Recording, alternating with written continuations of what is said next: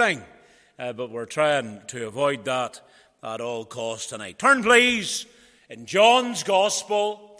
That's the fourth book of your New Testament Matthew, Mark, Luke, and then we come to the fourth Gospel, which is John's Gospel. John's Gospel, chapter 4, please. John's Gospel, chapter 4. Here we have yet another wonderful account of the Lord Jesus Christ dealing with an individual. John's Gospel, chapter 4. I trust you found the place. Let us read and let us hear the reading of God's Word in our midst. John chapter 4, verse 1 reads When therefore the Lord knew how the Pharisees had heard that Jesus made and baptized more disciples than John, though Jesus himself baptized not but his disciples, he left Judea and departed again into Galilee. And he, verse 4 is very, very important, and he must needs go through Samaria. Then cometh he to a city of Samaria, which is called Sychar, near to the parcel of ground that Joseph gave to his son Joseph. Now Jacob's well was there.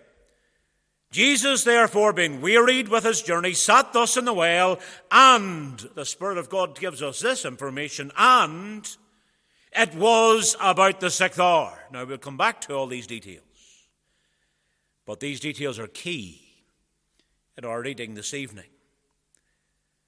There cometh, verse 7, there cometh a woman of Samaria to draw water. Jesus saith unto her, and again, this is an important note, the fact that the Lord Jesus Christ opened this conversation with this individual. What did he say? Give me to drink. For his disciples were gone away into the city to buy meat. Then saith the woman of Samaria unto him, How is it that thou, being a Jew, askest drink of me, which am a woman of Samaria, for the Jews have no dealings with the Samaritans.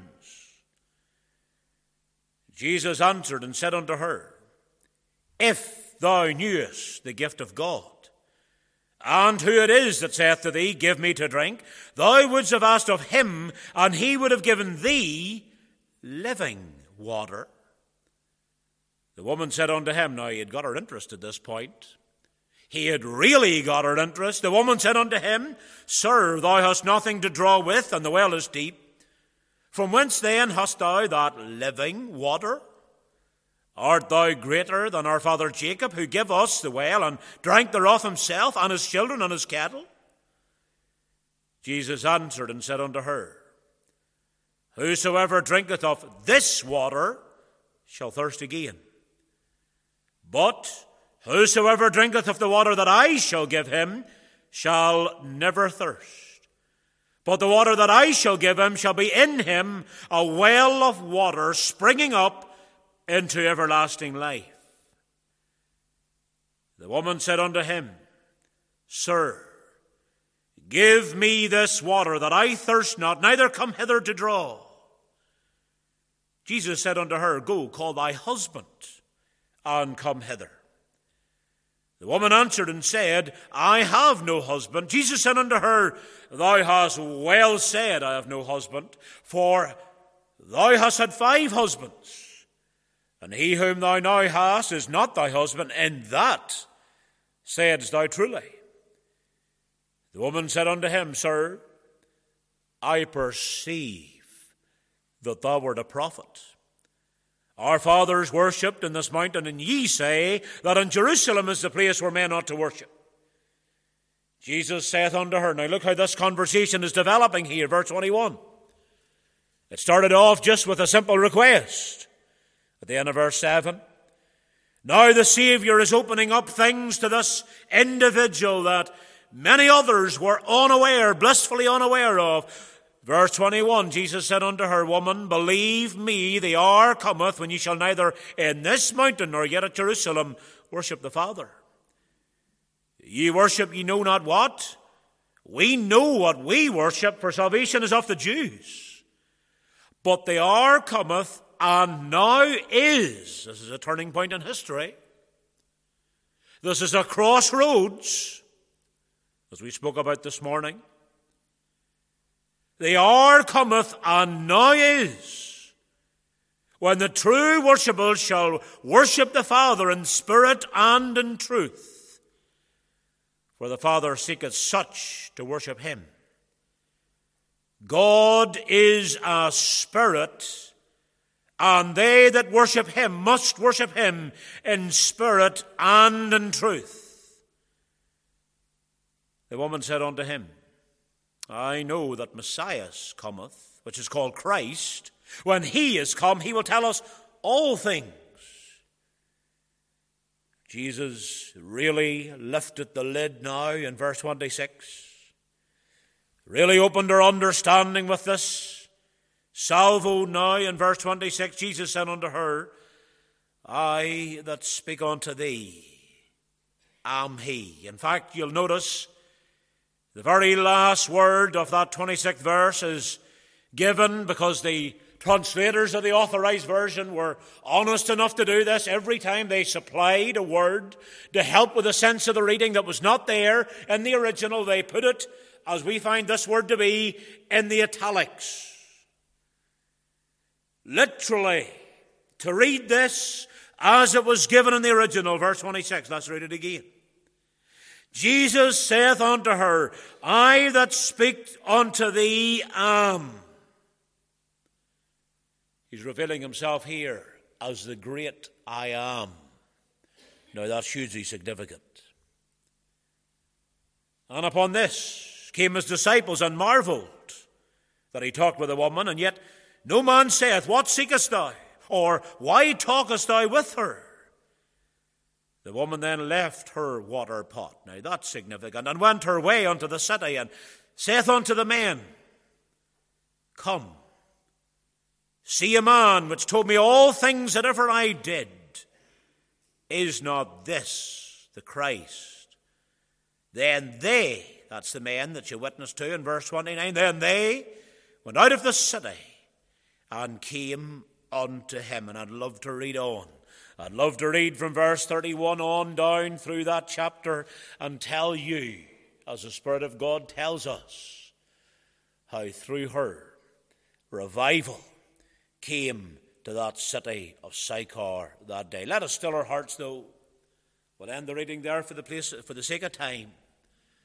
Let us still our hearts as we come to this final part of the meeting, yet this key part, and that is the preaching of God's word in our midst. Let us pray. Our Father, we do thank Thee this evening hour that we can come to Thee. We can stop a meeting like this we can just stop right in the middle and we can plead with Thee to bless the preaching of God's Word. In fact, Lord, we come to Thee now just not because we normally do or because it's the done thing or because it's an order of service that's often followed. Lord, we come to Thee now in prayer. Because, Lord, more than ever and more than for any other part of the service, Oh Lord, we need Thee for every breath, every part of the service, every hymn sung, every stage gone through. But Lord, we need Thee especially now. And Lord, my prayer is, along with the prayers of God's people in this place, my prayer is that Thou would take Thy word and apply it to individual hearts. Lord, I pray that Thou would give us grace and help to preach this Thy word. I pray, Lord, that it might call for a change, not merely Paul Hannah calling for a change in someone. But, Lord, I pray that thy Spirit might work within each of us. O oh, Lord, drive us deeper and further and closer to thee. Further along in the Christian walk, speak to those that have never never came to the cross, never come to thee, never asked for forgiveness. I pray, Lord, that thou would do that even tonight in this meeting, before the meeting's out, before eight o'clock comes round, that there might be those crying to God in the pews, in this place and indeed in other places where the word is proclaimed. That's our prayer. We're mindful of those watching online and the distractions that can come in, the knocks to the doors, the even the very wee noise the fridge makes, or small things that don't normally take our minds and our thoughts. But Lord, I pray that Thou would cause us to focus upon what Thou would have for us this day. In Thy precious and in Thy holy name we do plead, asking and pleading for Thy help because Thou can give it. In Thy precious and holy name we do ask. Amen. Amen. You know, I have to admit to each of you this evening that lately, over this past number of weeks and months, perhaps more than at any other time in my Christian experience, the Lord has impressed upon me more than ever before. I have been struck over and over again, in fact, when I study God's Word when I read God's Word, when I hear it preached even by others, of how the Lord Jesus Christ, of how He always seems to find a way to deal with, to get right through and deal with the individual. This passage that we've read together this evening, John chapter 4, these verses, these words that we've read together, are case in point for what I'm trying to explain to you just now. Of how Christ, yet again, singles out someone to speak to them on a personal level, to speak to them on the one to one. I just wonder what about you in the meeting this evening?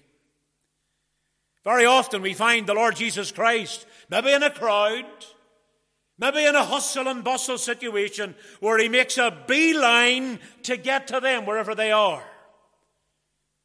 Or even here, in the example that we have before us, the entirety, in fact, of John chapter 4, not just these first few verses about how the Lord Jesus Christ went to where she was, this individual who is at the center, besides the Savior, at the center of this passage, to deal with her. In fact, to meet her at the very point of her need. Let me ask again Has the Lord been dealing with you of late? In fact, let me ask you, even in a narrower way than that, has the Lord been dealing with you today? I don't know why, but the Lord brought me to that passage this morning that deals with the prodigal son.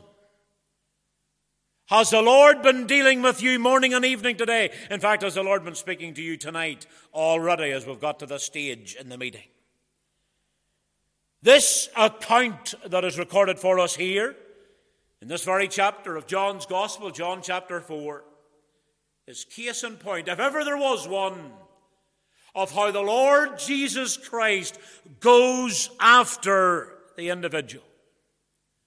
Here we have a case of how Jesus Christ, the Son of God and God the Son, because that's who he was, made a point to rendezvous with this woman at the well in Sychar the most unlikely place, might I add, in the land of Samaria.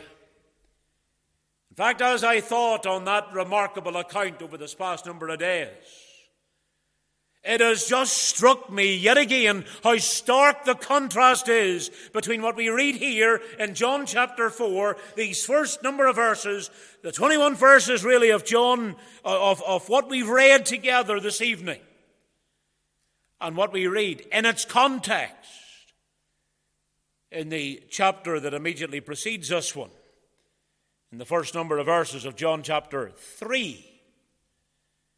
We read there of how the Lord Jesus Christ dealt with a very different category of sinner. A man who was a very, very religious man, a man by the name of Nicodemus. I've preached from this very pulpit on Nicodemus and how the Lord dealt with him at the very point of his need. That's recorded for us in the previous chapter. We don't want to go too much over that again tonight. But what a contrast we have here. And do you know what the contrast between chapter 3, uh, Christ dealing with Nicodemus, and chapter 4, Christ dealing with the woman at the well? Do you know what those contrasts show me tonight? They show me that the Lord Jesus Christ not only goes after the individual, I think we've nailed that point home well enough, but how the Lord Jesus Christ deals with us according to our needs. You see, Nicodemus was a very, very different individual. In fact, I thought about some of the contrasts, some of the things that divide these two people of how the Lord Jesus Christ dealt with these two individuals in these passages, one that lies immediately after and before the other. Nicodemus was a man. That's clear, that's obvious, that almost goes without saying. He was a man who was, in fact, an elevated man, one of the top men in the environment at that time. He was a ruler of the Jews. Whereas this individual that we read of here in John chapter 4 was very, very different indeed. 2,000 years ago, this really did mean something. She not only was a woman at the well that we read off here in verse 7, there coming a woman of Samaria to draw water, that's clear. But she was a despised woman at that. She was a low estate woman. She was a woman of Samaria. There's other contrasts as well. Look at verse 2 of the previous chapter, chapter 3. We read there about how Nicodemus came to the Savior at night. He came under the cover of darkness, but he came to the Savior where he was. Whereas in the passage that we've read from tonight, the Lord went to where she was. Look at verse 4. He must needs go through Samaria. He went to her to meet her at the very point of her need. Has the Lord been dealing with you of late? Nicodemus came to the Savior by night. Here, the Savior met with this woman at the hottest part of the day, the sixth to the ninth hour. That's coming up to high noon, at the time when the sun was at its height. Couldn't be more different. And Nicodemus is dealings with the Savior, the Lord Jesus Christ, went straight to the point of what needed to be said. Whereas here we have this gradual revelation of Christ revealing himself unto this woman, and we'll indeed we'll flesh that out a little bit. And then here's another key difference before we move on. Nicodemus largely, and I believe he was saved that day, that night rather, when he came to meet the Savior under the cover of darkness that we read of in the first number of verses of John chapter 3. He was saved that night. His name that very night was added to the Lamb's book of life, but he did what he could. And I suppose we can understand his circumstances. He did what he could to try to keep it quiet, at least from some.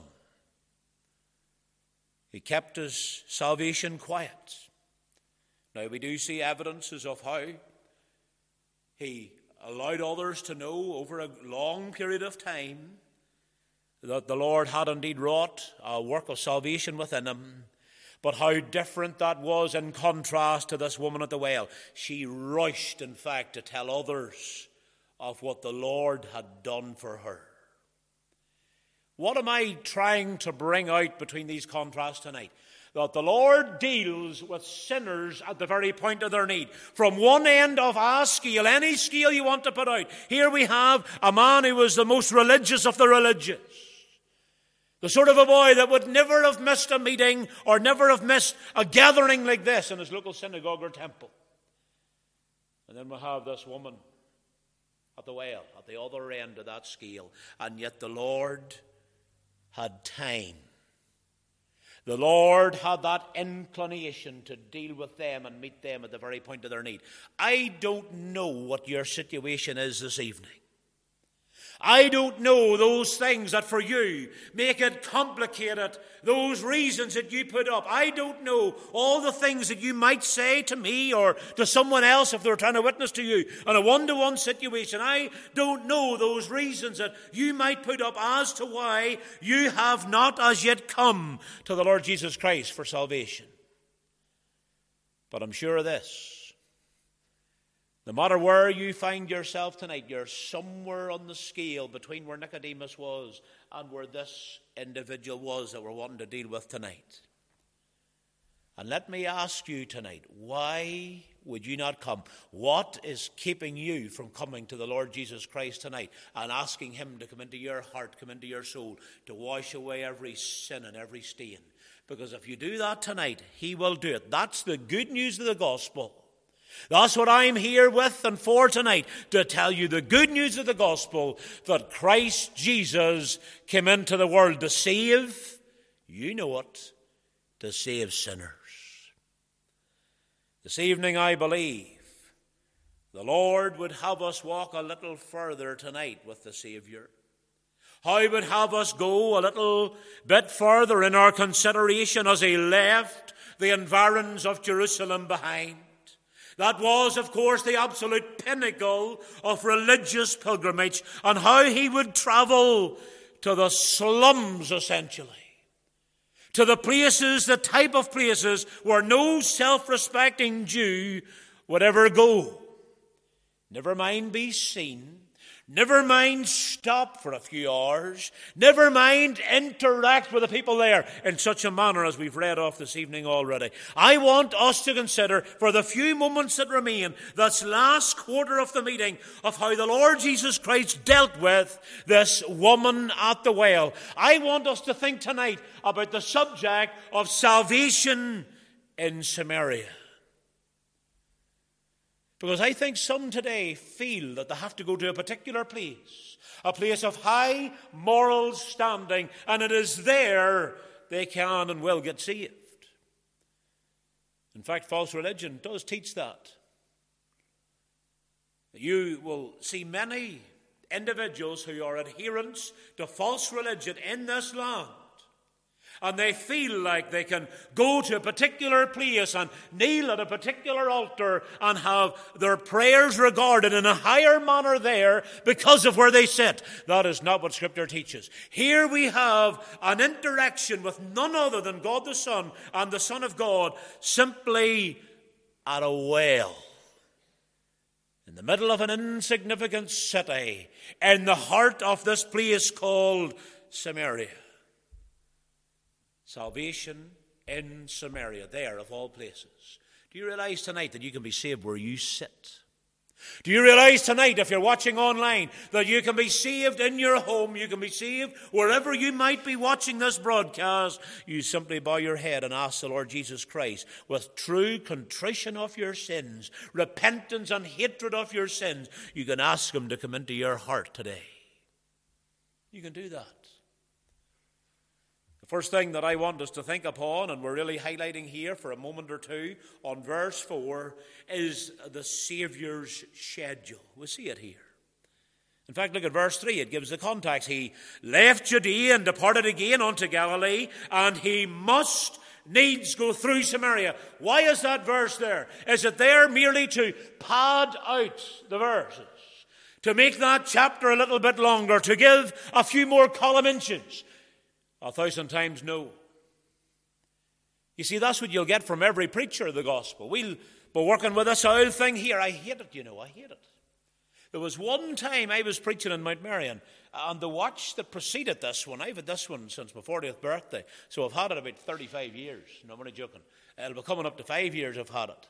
But the one that I had before this decided to stop working in the most inopportune moment, and that was about 10 minutes into a message in Mount Marion many years ago. And I think I preached that day for over an hour before I realized. I hate that out thing. But every preacher works to the clock, or some work to the calendar. And we tend to pad out what we say and put in, here's a big word, superfluous words and superfluous terminology that doesn't really need it. Not so with the Spirit of God. Every single word of God is there for a reason. In fact, as the Proverbs puts it in Proverbs 30, verse 5, every word of God is pure. It's there for a reason. All Scripture, says Paul as he writes to his son in the faith, Timothy. All scripture is given by inspiration of God. Verse 4 included, we could say. He must needs go through Samaria. Why is it there? It's there for a reason.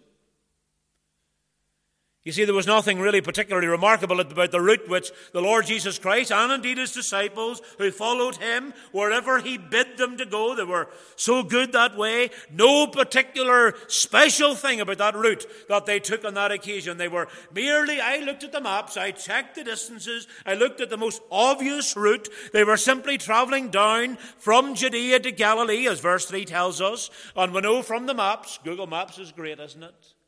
We know from the maps that Galilee was about 90 miles north of Judea.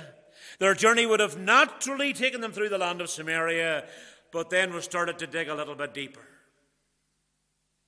And we soon discovered that no self respecting Jew at all would have chosen that route.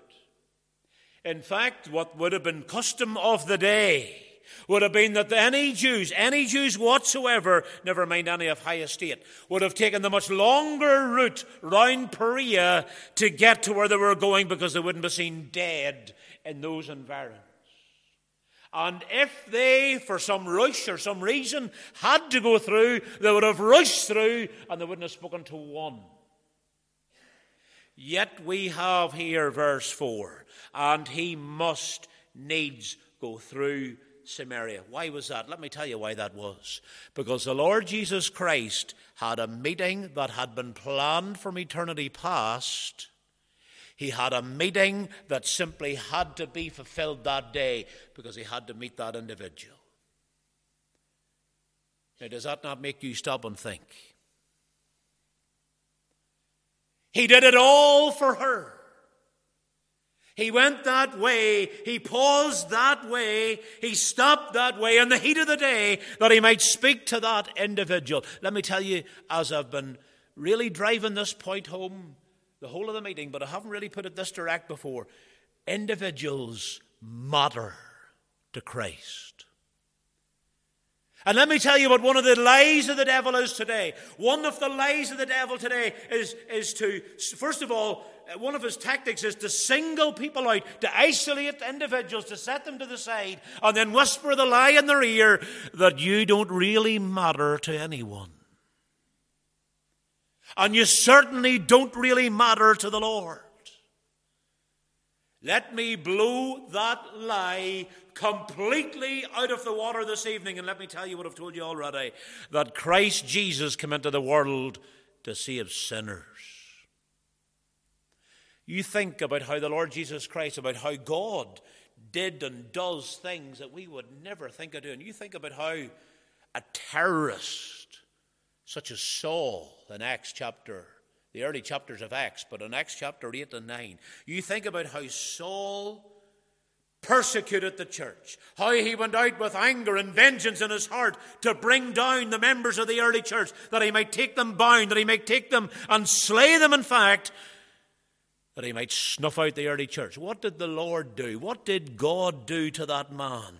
Did he do as we would do and wipe him off the face of the planet? No, a thousand times no. Because, let me reinforce this point again individuals matter to him. You, let me put it very personal tonight, especially if you're not saved, especially if you're cold at heart, especially if you're a backslider, especially if you're relying on a false profession, you matter to God. The Lord Jesus Christ dealt with this individual in love. He must needs go through Samaria, then cometh he. Look at how it runs in. Immediately it runs in verse 4. Uh, remember, the verse divisions were not in the original. We could read them straight through. He must needs go through Samaria, then cometh he to a city of Samaria, which is called Sychar, near all that context given all that context, and then we get to verse 7 then cometh, or there cometh a woman of Samaria to draw water. The Lord knew all about her movements, He knew all about her schedule, and He timed this meeting from eternity past that He might rendezvous with her there at the well. I can picture that scene. Oh, I can see that scene in my mind's eye. Verse 7 of how she came there to draw water. And there he was, sitting thus. I can imagine a wee stone wall round the, round the mouth of the well, and there he was, sitting, waiting on her coming, because he knew she would come that day. He knew she would come that way, and he knew all about her. Do you realize how much you matter to the Lord? He has so ordained your circumstances that you're in the meeting tonight. He has so ordained your circumstances that you've scrolled to this meeting tonight and you're listening to what has been said tonight. Do you realize what you mean to Him? Your name is graven. I often think of that as we read in the Old Testament. I preached on it on one occasion on a communion message that we are gra- our names are graven on His hands. We matter to the Lord, and never you listen to the lie of the devil that'll tell us otherwise. We better move on and think of something else here. We've thought about the Saviour's schedule. Hadn't intended to stay there so long, but look at the Samaritan situation. Look at what we're told about this individual. We're told so much. I love the way the Spirit of God is able to squeeze so much, fit so much into just a few words. We're told a lot here. Now, we've already thought about the stark contrast between this individual, the Samaritan woman, and Nicodemus from the previous chapter. This individual here, she was a sinner of the highest order, and yet the Lord had made a point of going there to be a beeline to where she was. You see, Nicodemus had everything going for him. He had all his knowledge, he had all his position. She was the total opposite, see the other end of the scale. What was she? She was nothing but a dirty, rotten, despised Samaritan. That's all she was. She was one even who was ostracized by her own community. Why do I say that? Well, there's evidence here in the passage. She would have been shunned by the other women in her home city of Sychar. You see, drawing water from the well, then especially, you'll see it in the Middle East now today, but then especially, it was a job primarily given to the women to do. They would have gone down to the water together at a convenient time. And that would have been, at a convenient time, would have been during the cool of the day, whether it be early in the morning or late on in the afternoon, when the sun was down. And they'd have went together, they'd have chatted, they would have shared stories, they would have had that safety in numbers, if you like. This was totally the opposite of what we discovered to be the case here. She's here at the hottest part of the day, and uh, a key thing is the fact that she was on her own. Verse 6 and 7 record that for us.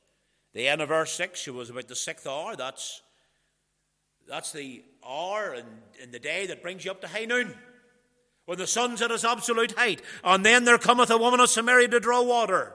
And then the Lord started to speak to that individual. You see, the devil's ploy, at least one of them, he has many ploys. The devil's ploy is to isolate the individual and then to grind us down Oh, I love watching the nature programs. I was telling somebody this morning, after the morning services, we chatted in the car park, how I love to watch the nature programs about how the big cats hunt and the, the wolves hunt and all the rest of it. And one of the key strategies for any of those predator species is to isolate a member from the rest of the herd. And that's what the Lord does. That's what the devil does. He makes us, he brings us alone, at least he makes us feel alone. And then he grinds us down and he wears us down, just as happens in nature. What about you?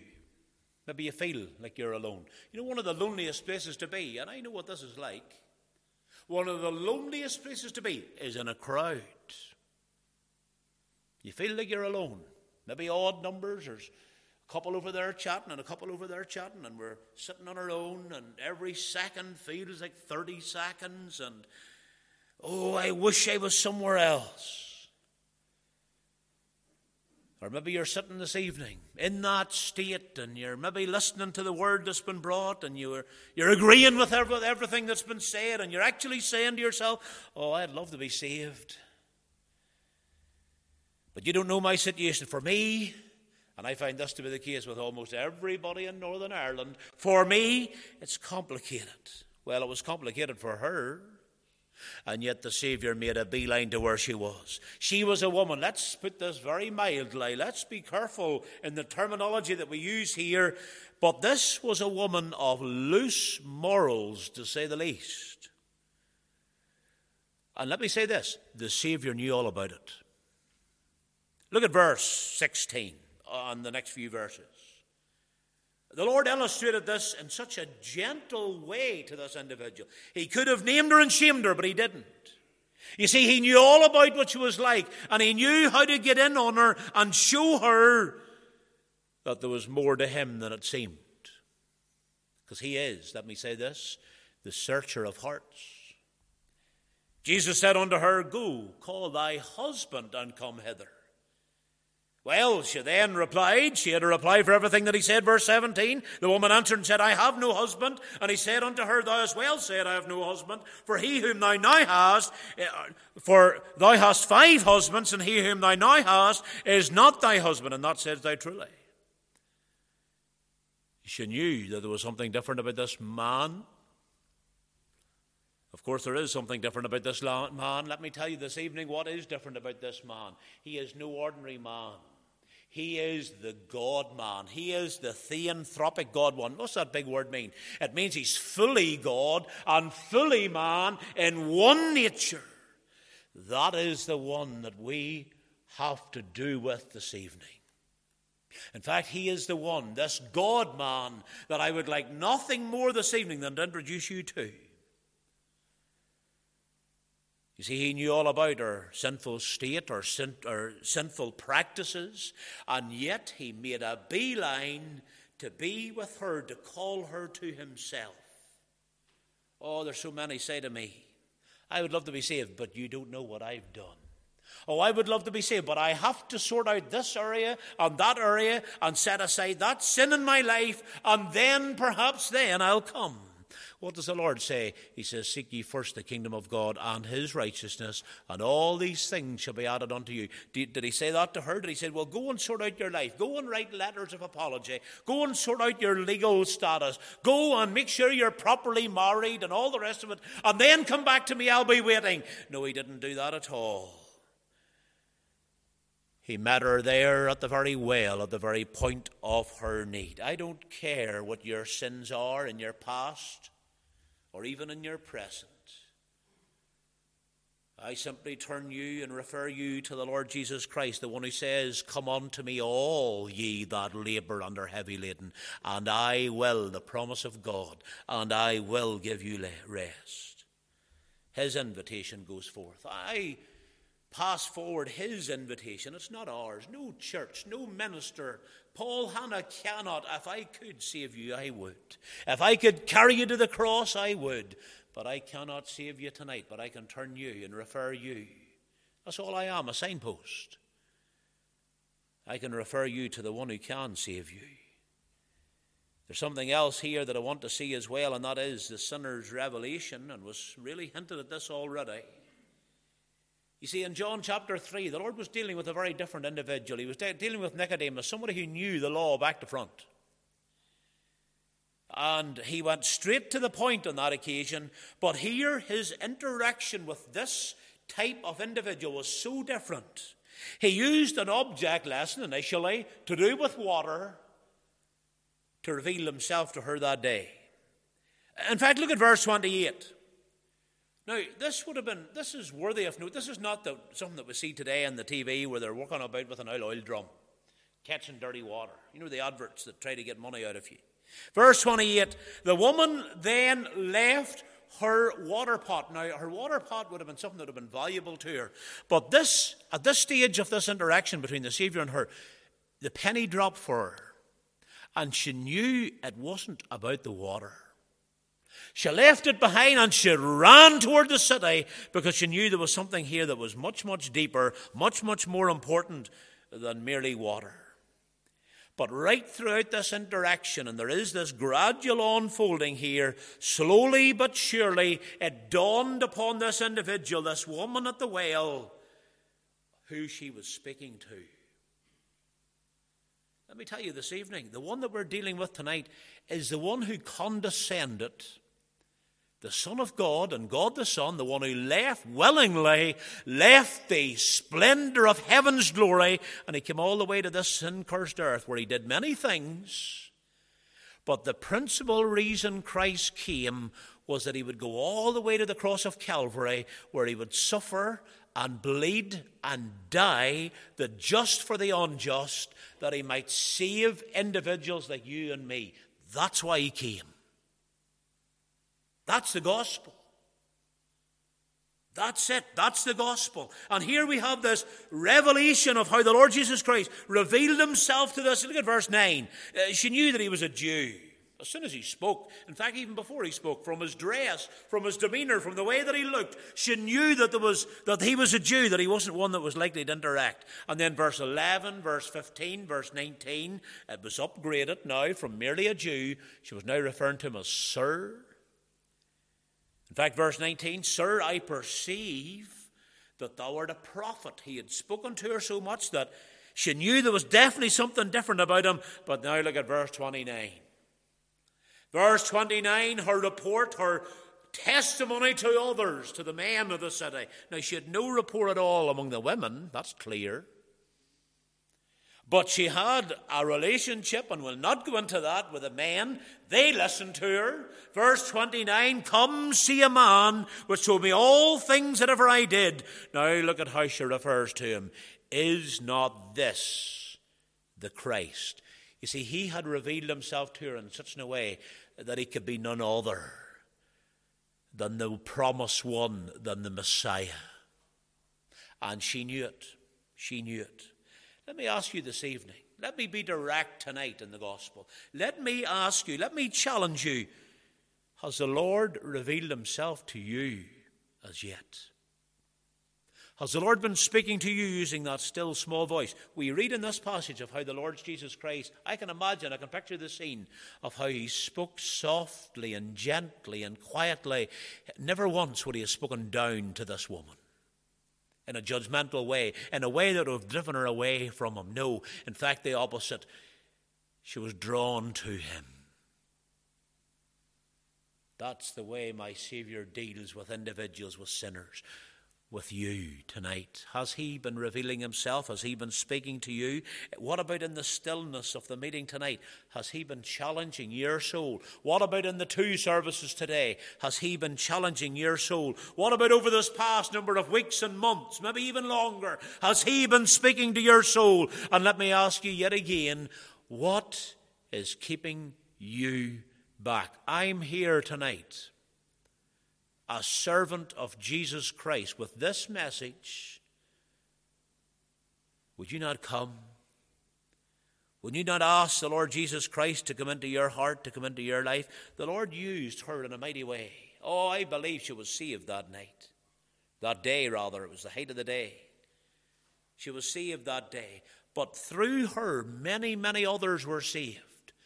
But, you know, whenever I read the verses that we haven't read, from verse 31 onwards, I read of a limited time opportunity. In fact, I'll maybe just turn you to one of those verses. In my Bible, it's a page turn, but it's in verse 43. Now, what happened? And when did it happen? The people flocked out of that city, Sychar, to where the Saviour was.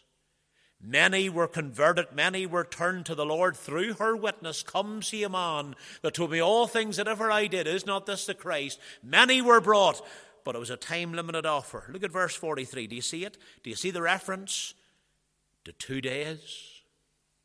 You know, there are many tonight playing fast and loose with the gospel.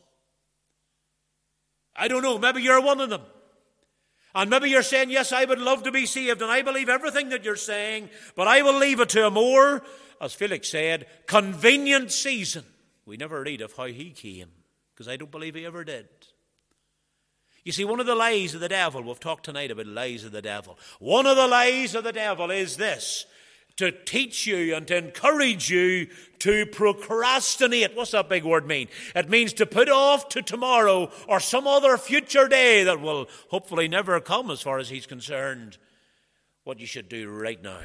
That is procrastination. The sin of procrastination has taken many's a soul to hell. Would you not come tonight and ask the Lord Jesus Christ to come into your heart? They had two days to respond. They had two days to come. They mightn't even have known it was two days. He could have left at any time. My spirit, we read, God says in Genesis 6 and 3, My spirit shall not always strive with man. What tonight? What if this was your last opportunity to come? Where would eternity find you? Oh, I've said this so many times. There are a lot of people who are so careful about the things in life, like car insurance and house insurance, they wouldn't take their car out onto the road if it wasn't taxed and wasn't fully insured and all the rest of it, and yet they play fast and loose with their souls.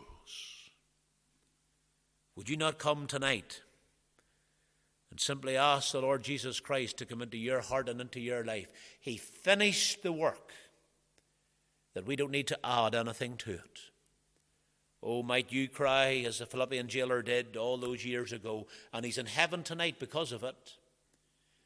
What must I do to be saved? Paul and Silas were there. God's servants were there, as I am tonight, and the elders are, to give an answer. As Paul and Silas were on that occasion, they said this Believe. Believe in the Lord Jesus Christ, and thou shalt be saved. The words of our closing hymn ask the question. It says this Is there a heart that is waiting, longing for pardon today? Hear the glad message proclaiming. Think of this line Jesus is passing this way. Well, just sing that first verse of 227 if you're using your hymn book. It's on page 268, but I really want you to think of the words tonight.